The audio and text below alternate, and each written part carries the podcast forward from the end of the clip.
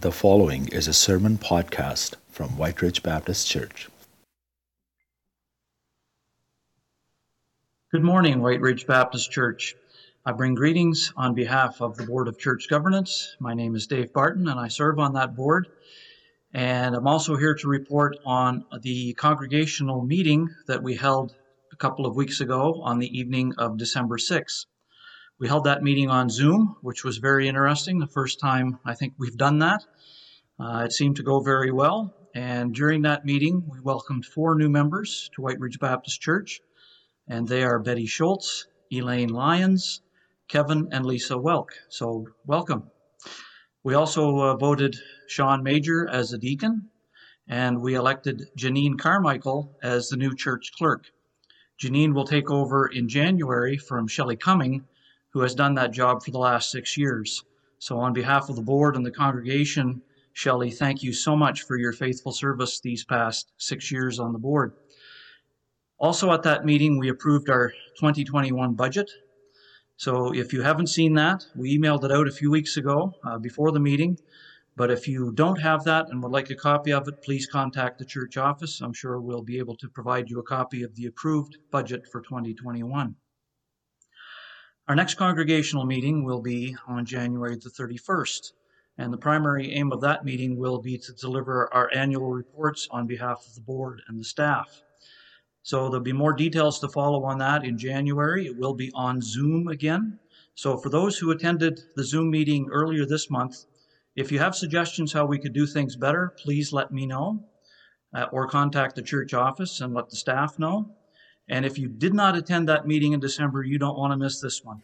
Uh, these are special occasions where we gather as the members of Whyte Ridge Baptist Church and discuss um, the business of the church.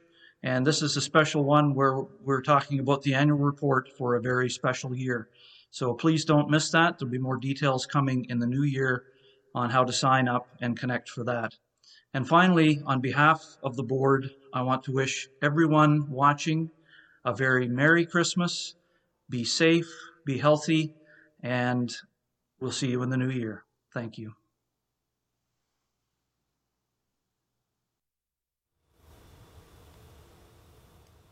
When I grew up, Christmas Eve was a pretty big deal. My family, aunts, uncles, and cousins would all gather at my grandparents' house after the Christmas Eve service for a very late night of food, games, and gifts for each other. One thing that was always true if you had nowhere to be on Christmas Eve, you were always invited to spend it with us. There was always people I didn't know over that night. It was normal and almost strange when there wasn't anybody new.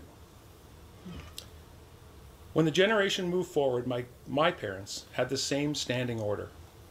My mom would buy extra gifts each year to cover anyone who may show up, so they would feel included in what we were doing friends from the community, travelers, schoolmates, and work colleagues. Everyone was welcome. I kind of thought this was a unique tradition of ours, and then I got to know the White family.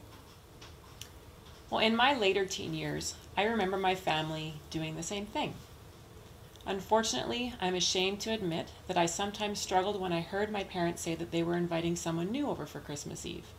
My heart was selfish, as I can honestly admit that I didn't always want to share my family time with others. Despite my misgivings, God always demonstrated that showing His love to others always placed extreme joy in my heart. But this was still a struggle for me year after year. I'm not sure if my parents really knew the true state of my heart during these occasions, but God did, and I sure knew it was wrong. God needed my heart to soften in this regard and to have increased sensitivity to others. And He did this by allowing me to truly experience what it means to feel alone. The type of alone where you can be amongst a crowd of people at a mall, a gym, or maybe even a church service, where you see people all around you talking, sharing, laughing, but you feel non existent. You feel empty and alone. Well, I was a student out of province, and I did experience this kind of sadness. And this experience that I truly believe God allowed me to feel has given me eyes to see others in a similar situation and to hopefully keep them from experiencing the same sadness during the holidays, especially when everyone around is celebrating with family and friends, exchanging gifts, playing games, and making memories. Well, the years I spent working in a university setting has connected me with many international students, now my friends, as they come to Canada to study. It has been the privilege of my family, my kids, and each of our parents to host students from various locations around the world to hear about their holiday traditions, the various religious aspects they believe about Christmas, to share the miracle of Jesus' birth at Christmas that my mom always reads to our family, to pray in a time of fellowship together, to share a meal, and just hang out, and of course, play games. So praise God that there are so many around us that we can love and share His love with. And I am so blessed to be a part of a family where this servant heart has been demonstrated and continues to be demonstrated time and again to those around us that are alone. In Matthew 25 35, it says, I was hungry and you gave me food. I was thirsty and you gave me drink. I was a stranger and you welcomed me. And a few verses later, it says, Truly I say to you, as you did it to one of the least of my brethren, you did it to me. It may seem strange and almost cruel to bring up these stories in such a time as this, but we believe God doesn't waste opportunities. This unique year will have unique opportunities if we are watching and we're willing. Merry, Merry Christmas, Christmas, everyone. everyone.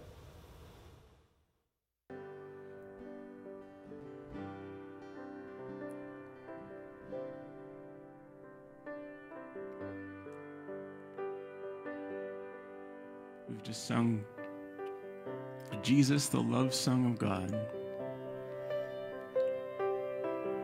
And there might be some of you right now that haven't thought of him that way,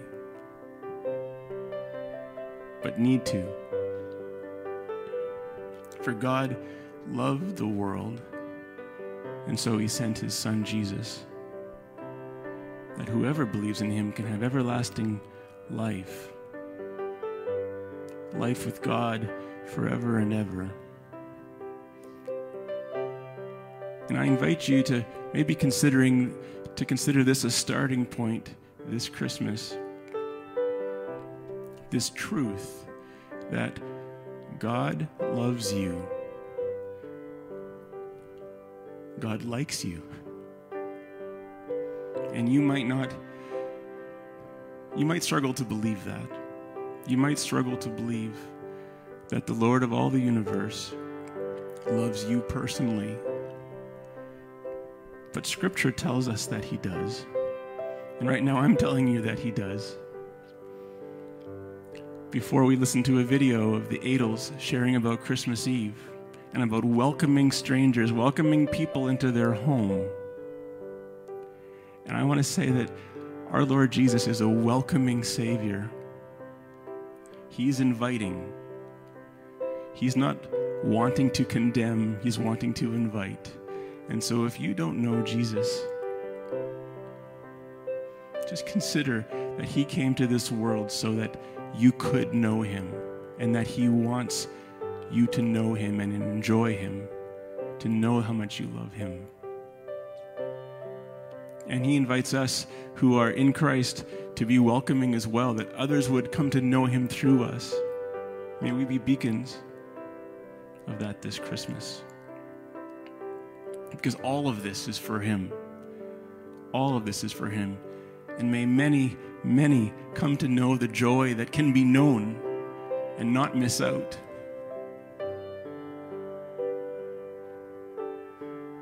Praise God for all those things that are true. Hi, we're the Taylors, and we have the privilege of reading John 17, 1 to 5, and 20 to 26. After Jesus said this, he looked toward heaven and prayed, Father, the time has come. Glorify your Son, that your Son may glorify you. For you have granted him authority over all people, that he might give eternal life to all those you have given him. Now this is eternal life, that they may know you, the only true God, and Jesus Christ, whom you have sent. I have brought you glory on earth by completing the work you gave me to do. And now, Father, glorify me in your presence with the glory I had with you before the world began. and verse 20 to 26. My prayer is not for them alone. I pray also for those who will believe in me through their message, that all of them may be one, Father, just as you are in me and I am in you. May they also be in us, so that the world may believe that you have sent me. I have given them the glory that you gave me, and they may be one as we are one. I in them and you in me. May they be brought to complete unity to let the world know that you sent me and have loved them, even as you have loved me. Father, I want those you have given me to be with me where I am, and to see my glory, the glory you have given me because you loved me before the creation of the world. Righteous Father, though the world does not know you, I know you, and they know that you have sent me. I have made you known to them, and will continue to make you known in order that the love you have for me may be in them, and that I myself may be in them.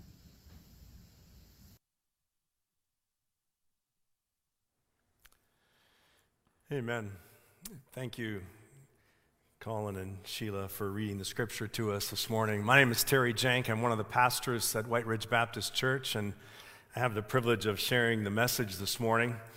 I just uh, was blessed last week when the children's ministry uh, shared their program, even though it was uh, short and it, it was virtual. Uh, it was a blessing to us and a reminder of the Christmas story, but also a reminder of all the little ones that we have in our church family and how much we miss them, uh, seeing them run around. And uh, I was also thinking of Grace Elke, our former children's ministry director, uh, who would have just commended Sheila for the job she did. And uh, as Kevin shared, would you be praying for uh, Grace and Willie during these difficult days uh, ahead? Thinking about children, I read recently that um, a st- statistic that said 89% of adults will be parents one day. And it made me uh, think of uh, the study that was done. I looked it up, and there are five reasons why people begin to attend church. and raising children is one of them. And I thought for those of you who are new to our church family, uh, we have been discovering that some of you have di- been discovering us online. And I thought I would just mention these five uh, reasons. And uh, the first one is exploring faith. Uh, the study said that, contrary to what many people would think, people are not looking for a pop psychology kind of experience in church. They are looking for true answers from the ancient text of Holy Scripture that relate to the relevance of today and how they live. And so, exploring faith is a very big reason why some people begin to attend church. And I want to just uh, use that moment to remind you that in two weeks from today, the first Sunday of 2021, we will be beginning an exploration of the Christian message in the book of Romans. And um, we're looking forward to having an extended study in understanding the Christian gospel, the good news of Jesus. The second reason why many people begin to attend church is raising their children. And that's what I mentioned earlier. Pa- parents wrestle with how to do it right. Parents wrestle with uh, having never having done that before. Um, they wrestle with knowing how to do it right, and, and recognizing that they cannot lead a child where they themselves have not gone. And so they, they come back to church to reconnect and to grow their own faith so that they can lead their children. Um, a third reason is the healing of wounds.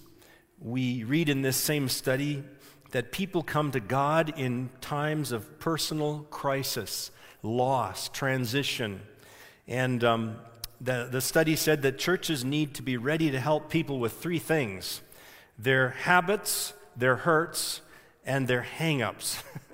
and so sometimes people come to church because they're uh, figuring out how to deal with wounds in their lives. A fourth reason is to improve themselves. This is what was identified. They want to become better. They interact with the world better, become more kind, more gentle, make a difference in the lives of those around them. The study concluded that churches need to find a way to get people out of their seats and into the streets. And indeed, um, improving ourselves is a reason why some people come to church, to begin to come to church. And then finally, expanding friendships. Let me quote the article directly. People are experiencing loneliness at epidemic levels. More than twice as many people self identify as lonely than a generation ago. More people are prone to lie awake at night and wonder if they have any true connections or community. And so, a fifth reason that is given for attending or beginning to attend church is loneliness, finding friendships. Well, one of the, of course, the ironies of the digital age is that we have increased connections in our lives while at the same time decreasing the quality of intimate friendships. Social media companies are some of the most rich companies in the history of humanity, and they became that way by constantly asking the question how much of your life can we get you to give to us? That's what social media companies are really built on. How much of your life can we get you to give to us? This comes from a Netflix uh, documentary recently released called The Social Dilemma. Remember that the technology that connects us, it also controls us if we allow it to. And, I, and I, when I was listening to this and thinking about it, I, I think that the Lord Jesus asks the same question. The Lord Jesus asks the question How much of your life can I get you to give to me, to trust me with? That's what really the Christian life is all about. That's what faith is all about. I think that's a big reason why God wants you to be part of a local church more than maybe the reasons that you have to be part of a local church. God asks, How much of yourself will you put in my hands, trust me with, and live by faith? Well, I believe God wants all Christians to be a part of a local church. I believe it's for three reasons it's to pursue a genuine faith in a real Jesus, it's to pursue genuine relationships with those that are also following after him, and it's to be genuinely involved in the mission that Jesus has on earth to make himself known in his kingdom. And so, for that reason, we at Whyte Ridge Baptist Church believe in our mission statement that we are to make and nurture followers of Jesus Christ through healthy relationship. If we don't have relationship, if we fail at relationship, we fail. If we fail at relationship, we fail. We might be the church with the, a good facility, wonderful programs for all ages, effective support and recovery groups, super Bible studies, committed pastors and leaders big budget, many other assets. But if we fail to do relationship genuinely with Jesus and with each other and with the world in a missional way around us, then we fail. We fail what God has called us to do. In this Advent series, we have been fleshing out Christmas. We've been looking at uh, the reality of Jesus Christ becoming a man uh, in this season of time as we celebrate Christmas. And we talked about Jesus who was born through the Holy Spirit, Jesus who is loved by his Father, Jesus who is, is tempted by the devil and overcame, and Jesus today we talk about how he evidences a genuine faith. Now, in our discussion of this, it's always through Jesus' communion with the Father that he is able to do this, that he was able to be born through the Holy Spirit, loved by the Father like he was, overcoming the devil as he did and then living exactly the kind of faith life that he did perfectly in love with God the Father. And the point that we're making in this Advent series is connected to us is that we can be born we can be born through the Holy Spirit, born again because of our union with Jesus Christ. We can be loved by the Heavenly Father because of our union with Jesus Christ, loved in a special way as His own family member. We can overcome the temptations of the enemy. Why and how? Because of our union with Jesus Christ. And we can also live a genuine faith life, but only because of our union with Jesus Christ. That is fleshing out Christmas. That is the theme of our Advent series this, this year. And it is with that in mind that we continue this morning to talk about how it was that Jesus could live that way. I want to talk this morning about the Lord's prayer life, Jesus' prayer life. I'm going to talk, in fact, about the Lord's Prayer. And no, it's not our Father who art in heaven. That's what we think is the Lord's Prayer. I'm going to talk about John 17. where we see Jesus pray, the longest prayer that we have recorded in Scripture, and some things that we learn about his intimacy with the Father. Prayer was so important to Jesus. It says in the Scriptures, very early in the morning, while it was still dark, Jesus got up, left the house, and went off to a solitary place where he prayed. This was the habit that Jesus had. It started in this text Mark 135 at the beginning of his earthly ministry, but he had been practicing that for so many years already. Jesus prayed when he was growing up. Jesus prayed when he began his ministry. Jesus prayed when he chose his disciples. Jesus prayed when he was tested in the wilderness. Jesus prayed when he was confronting religious leaders. He prayed when he was preaching the kingdom. He prayed when he healed physical illnesses. He prayed when he was confronting demonic forces of evil spirits in people. He prayed constantly because he was in communion with the Father. And so, as we think about this passage in John 17, it is sometimes called his high priestly prayer because in this prayer of intimate communion with God the Father, he mentions us. Jesus actually prays for us. And I'm interested to see and tell you about how he prays for us. Now, the interesting context of John 17 is that it follows chapters 14, 15, and 16. And those three chapters are an unpacking of the conversation that Jesus had on the night, the last night that he shared with his disciples before he was crucified the next day. And in those three chapters, 14, 15, and 16 of John, we see him talk about the Holy Spirit. He talks about what, what it is that will make us one with God the Father, God the Son, and God the Holy Spirit. It is God's Spirit that He is going to send after He is taken up into heaven. And so, as we look about this at this in John 17, we read in John 17, verse 1, when Jesus had spoken these words, these words about the Holy Spirit and about the importance it is for the believer's life. When he had spoken these words, he lifted up his eyes to heaven and he said, Father. And he began to pray. And the, and the interesting thing about this prayer is that in this prayer, in this prayer, he is he's ultimately concerned that God be glorified through him completing the work that God gave him to do, which was to go to the cross and accomplish redemption so that not one of the ones who follow him and put their faith in Jesus would be lost. That's the goal of Jesus' life and prayer in this scripture. But we have to understand the way Jesus related to the Father if we're going to understand the goal of that prayer. Let's look at John 5:19. It says in the scripture, "Truly, truly, I say to you, the Son can do nothing of his own accord, but only what he sees the Father doing. For whatever the Father does, that the Son does likewise." If there was ever such a thing as a healthy codependency, this is it. Jesus lived with such oneness, with such union with the Father that he literally, he said he could do nothing by himself of his own accord.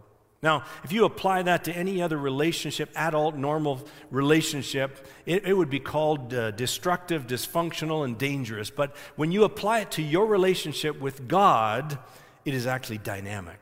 It is the way we are called to live. It's genuine faith. And what, what Jesus said of his relationship with God the Father, I can do nothing without him, Jesus then turns around and, and earlier in John 15, 5, he says it of us. He says in John 15, 5, I am the vine, you are the branches. Apart from me, you can do nothing.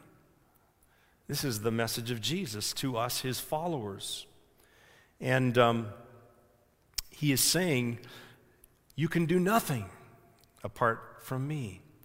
Major Ian Thomas uh, has written, It's amazing how busy we can be doing nothing. But we have to get this message down in, uh, into ourselves that, that apart from Him, anything we do apart from faith, apart from depending on Him, is nothing. How do we go into this? How do we look at this? Well, let's take a look at how Jesus prayed in uh, John 17. And I'm going to begin with just uh, the first point, and that is that the first thing that Jesus prays near the end of John 17 that I want to highlight today, anyway, the first thing he says is that that we might be one, even as the Father and the Son are one, that we might be one. Let me read to you verse 21 again. Jesus says, O God, that they may all be one, just as you, Father, are in me, and I am in you, may they also be in us. Verse 22 The glory that you have given me, I have given to them, that they may be one, even as we are, in, are one. I in them, and you in me, that they may be perfectly one. This is an amazing scripture. The important thing to note is that the request of Jesus is not simply make them one on whatever purpose and idea they want. No. There are lots of people on earth that are aligned and in unity and one, but they're actually evil, perhaps, in their alignment or neutral in their alignment. This is the kind of an alignment, a kind of unity and oneness that is based on the Father and the Son's oneness. He says, he doesn't just say that they might be one like the Father and the Son are one. He says that, that they would be one with us, with God the Father and God the Son, through God the Holy Spirit. We as Christians are united with Jesus in an incredibly deep and even mystical spiritual union. And it is meant to be the engine and the fuel of our faith. And the reason is because the Holy Spirit of God, of Jesus, lives within us. The reason that we would be able to live for God, obey His will, complete His work is all because of Him in us. Because apart from Him, we can do nothing. The second prayer thing, matter that He lifts up uh, for us is that the world may know Jesus, He says. This cozy little family oneness is not meant to stay there. It's meant to expand, ever expanding into an intimacy that includes other people into this family of believers.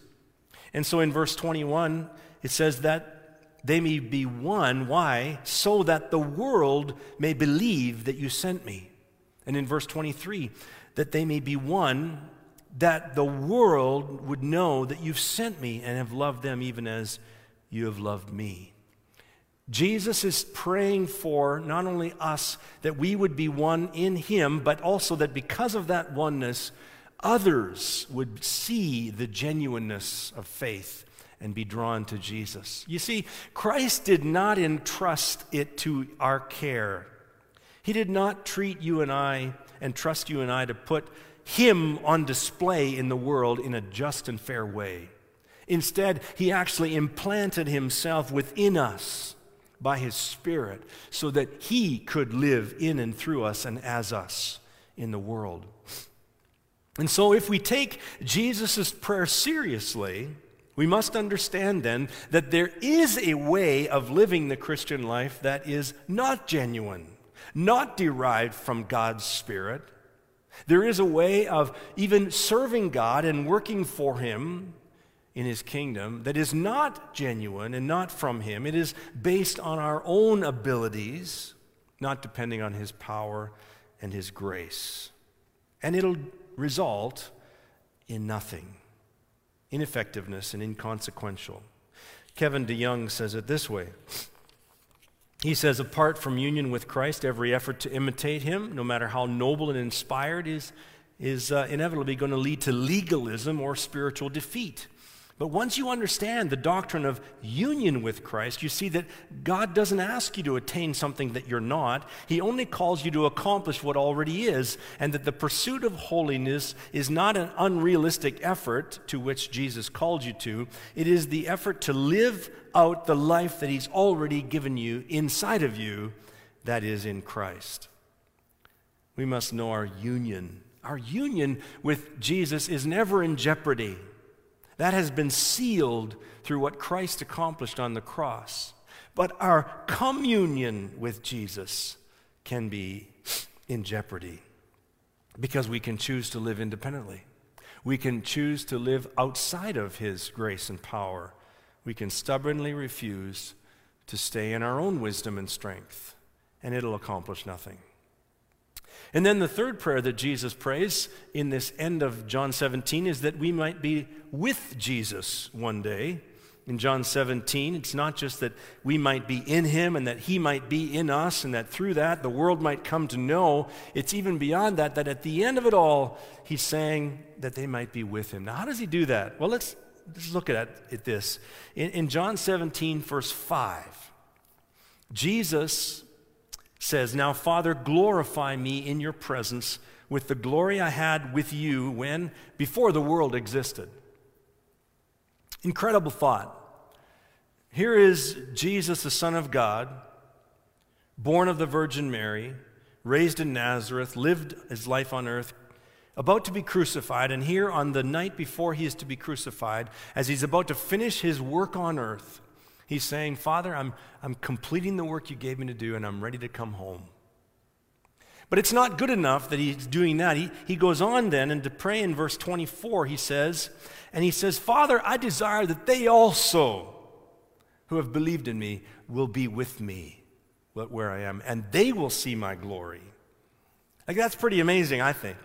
Jesus is saying, Father, I've done what you've asked me to do, and, and, and I'm, I'm ready to come home now.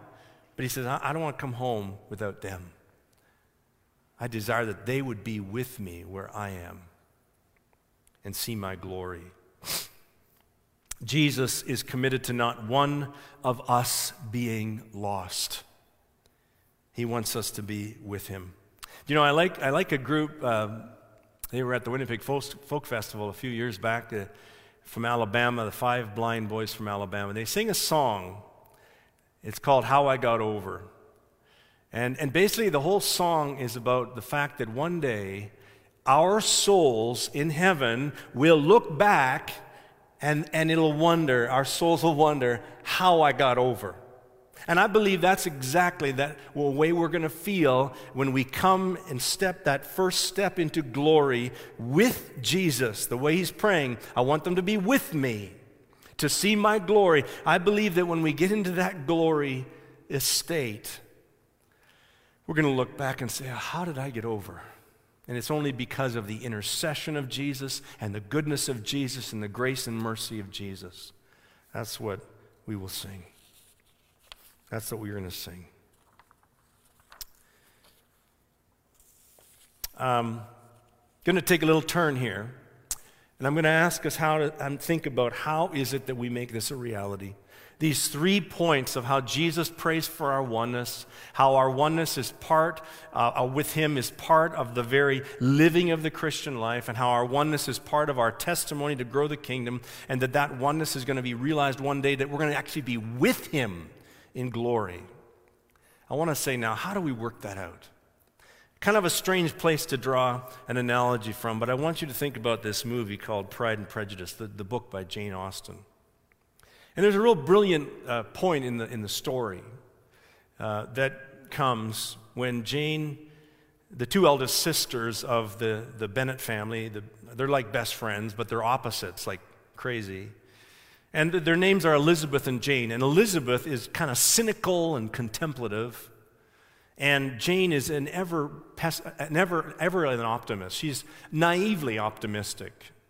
She can think of nothing bad to say about anyone. She holds nobody for doing anything wrong. She, she instinctively forgives. She just got that kind of spirit. And there's this scene at Jane's engagement when the conversation goes like this Jane says, I am simply the most fortunate creature that ever existed. Oh, Lizzie, why am I thus singled out from the family and blessed above them all? If I could but see you, if I could but see you, Lizzie, as happy, if there was but such another man for you, my sister, she says. And then Elizabeth responds with these words. She says, If you were to give me 40 such men, I never could be so happy as you, Jane, till I have your disposition and your goodness, I can never have your happiness. now, that little exchange to me is an illustration of describing what it is that the Christian life is meant to be about. It is not, to, it is not meant to be a trying to imitate and act like Jesus, to have genuine faith. It is talking about a deeper and spiritual change, an inside out change, a change of disposition that comes not from my ability, my nature, my self orientation heart, but rather from God the Father, that plants within me the Spirit of God who guarantees my union with Jesus Christ and makes possible not only a union, but a communion in all that I do. In all that I do. And all that I can't do in the flesh, He makes available through our communion with Him.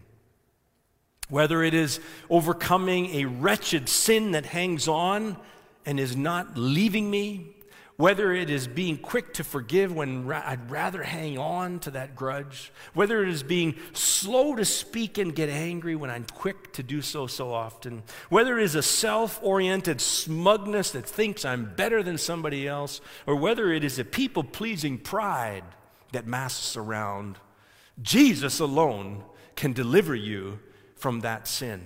Jesus alone can help you to deal with it. Jesus alone. And every effort you make to try and beat it on your own strength will fail. I picked up the book uh, recently out of my bookshelf, a book I read 25 years ago or so, The Saving Life of Christ by Major Ian Thomas. And um, I want to read to you kind of a testimony that he writes in this book.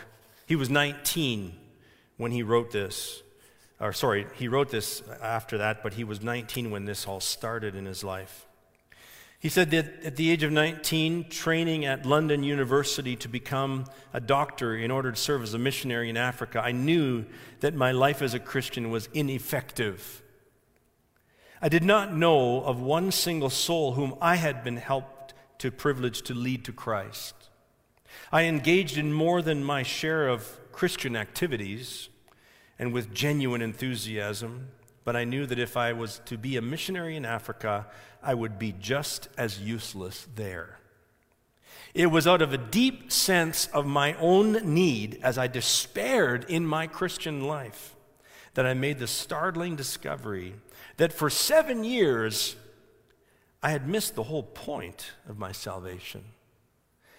That Christ had not died just to save me from hell and one day get me into heaven, but that I might become available to Him, for Him to live in, and His life to be lived through me. Let me read that last line. But that I might become available to Him, for Him to live His life through me.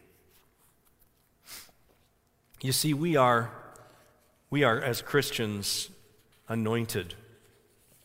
The word Christ means anointed one. And we as Christians are called Christ ones. We're anointed ones. So, how are we anointed? And what are we anointed for? We're anointed to be in communion with God the Father, God the Son, God the Holy Spirit. And this communion can be hindered because of a self centered life, because of a a self centered deception instead of a Christ centeredness. We can, we can have union with Jesus, but our communion is destroyed because of this self deception. Let me share with you an illustration that helps me, and I don't know if this helps you, but it helps me. I want to use an illustration of a door. And I want to suggest that you and I, as doors, are, are Christians, are the doors, and Jesus Christ is the door frame. And I want you to notice that it is the door that hangs on the frame and not the, the reverse. The door hangs on the frame, is supported by the frame, and opens according to the frame. It can't be any other way. And faith, in this analogy, is the hinge or the hinges of that door. Faith is that which connects us to Jesus, just like door hinges connect to the frame. And without frame, without the faith, I mean, and the hinges, we are unhinged, I could say. And we are disconnected from our reference point. Now, the thing that's strange about this analogy that I'm, I'm sharing with you, the thing that's strange about being a Christian is that though we are transported immediately by faith in Jesus Christ into union with God the Father, God the Son, and God the Holy Spirit, we can still live a very fleshly, self oriented life. It's as though we can take the hinges off the one side of the door and put them on the other side of the door. We take the hinges off the Christ side of the door and put them on the self side of the door. And so we can actually still be related to Jesus. We can still do religious things like pray and read the Bible and go to church. We can still appear as Christian, but we're really, now we're, we're our reference point is, is ourself, not Christ. And so we become self oriented, no longer acting in communion with Jesus, but looking like we're properly hinged in the Christian life. In the book of Revelation, chapters 2 and 3, there's seven churches that are written, and many of them had become unhinged in the Christ life, and they were living in a self life. And Jesus had to say to them, you've, you've left your first love. You have an appearance of being alive, but you're dead. You're, you're lukewarm instead of hot or cold. How is it that Jesus would describe us? You see, I began the sermon by talking about why it is that people begin to go to church and how it is that many of us come to, to belong to a family of believers and, and what purpose is it serving in our lives. And I want you to know that the agenda that God has for us, which church folds into, the agenda that God has is, is to continually unhinge us from the self oriented life and to hinge us in Christ because apart from Him, we can do nothing. And, and every day it'll take place if you are observant of it. It happens in these two little biblical words called repentance and faith. Repentance is the unhinging of the self life, and the rehinging is faith in Jesus. Unhinging that thought that is, that is harassing you during the day, repenting, turning, and putting in faith in Jesus and rehinging your life on Jesus. This renewal, this unhinging and hinging, is all about what the Christian life is about. You might have to do it several times a day. Oh, how I, how I relate to Israel, who in the wilderness wandered around. You know the crazy thing about it? The crazy thing is, is that they didn't want to get out of Egypt. And when they were in the wilderness, they didn't want to be in Egypt, in, in the wilderness. And then when Joshua was about to lead them into the promised land, they didn't want to go in the land. You see, that seems to describe my life as a Christian. I don't know if it describes yours, but that's the way I'm often uh, like. I'm, I'm having to be egged along, dragged along, led along, disciplined along by the Savior. Because I don't naturally go to where His agenda leads me. My natural inclination, and yours too, is the self hinged life. In a religious way, looking like a Christian, related to Jesus. Yes, you're saved, you're going to get to heaven.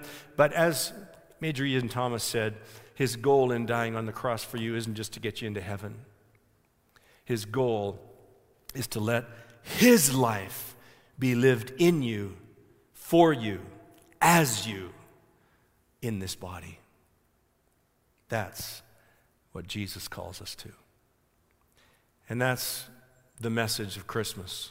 As we flesh it out, as we think about why did Jesus come, we're going to be giving him all the glory and we're going to be asking for his grace. Would you pray with me as we continue?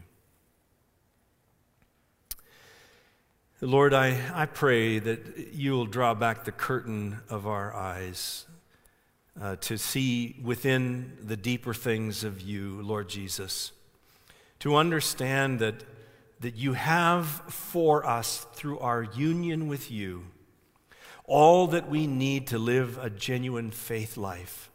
But oh God, we confess that we're so, so drawn back to look back to what it was like in Egypt, to look back to living according to our own self and, and our own ways. Oh God, we are bent that way. But Lord, we know that you're, you're sanctifying us, you're changing us, you're patient with us. And I pray that you might work in us, oh God. We confess the ways that our selfishness gets expressed. And we ask you to give us the discipline of daily repentance and faith that we might live, O oh God, the Christ life, that we might see the power of Jesus Christ in us and through us. And Lord, we do that so that the world might believe that you have been sent and that you love them even as you have loved us, and that we might see you glorified among us. To that end, we pray in Jesus' name. Amen. Praise God for this Savior that He has sent us, that has saved us from our lostness and has given us so much, and that has wants to give us so much more than than what we even know now uh, in in Christ. And let's just sing of our Savior together. All glory to you, our Lord Jesus Christ. I thank you for coming to save us. I thank you for continuing to grow us. Lord, we know, every one of us knows what it is like to live a life that is hinged on ourselves. We know what it's like to live a life where we're oriented to what we are trying to do for the glory of us. We know what that's like because we struggle with that all the time. And we also know that it's tiring and that it's exhausting to continue to maintain life in our own strength and for our own self. And we get glimpses that you've shown us as you've been growing us of what it is to live a life that's hinged on you, a life that is longing to give glory to you, a life that is pouring out to others for you, not for our glory, but for yours. And I pray for more of that. And I thank you that we can have more of that because of your Son, Jesus Christ. Thank you, Lord. Thank you for all your gifts. And I pray that as we go into this Christmas week, that you would remind us often of the wonder of what you have done out of love for your children.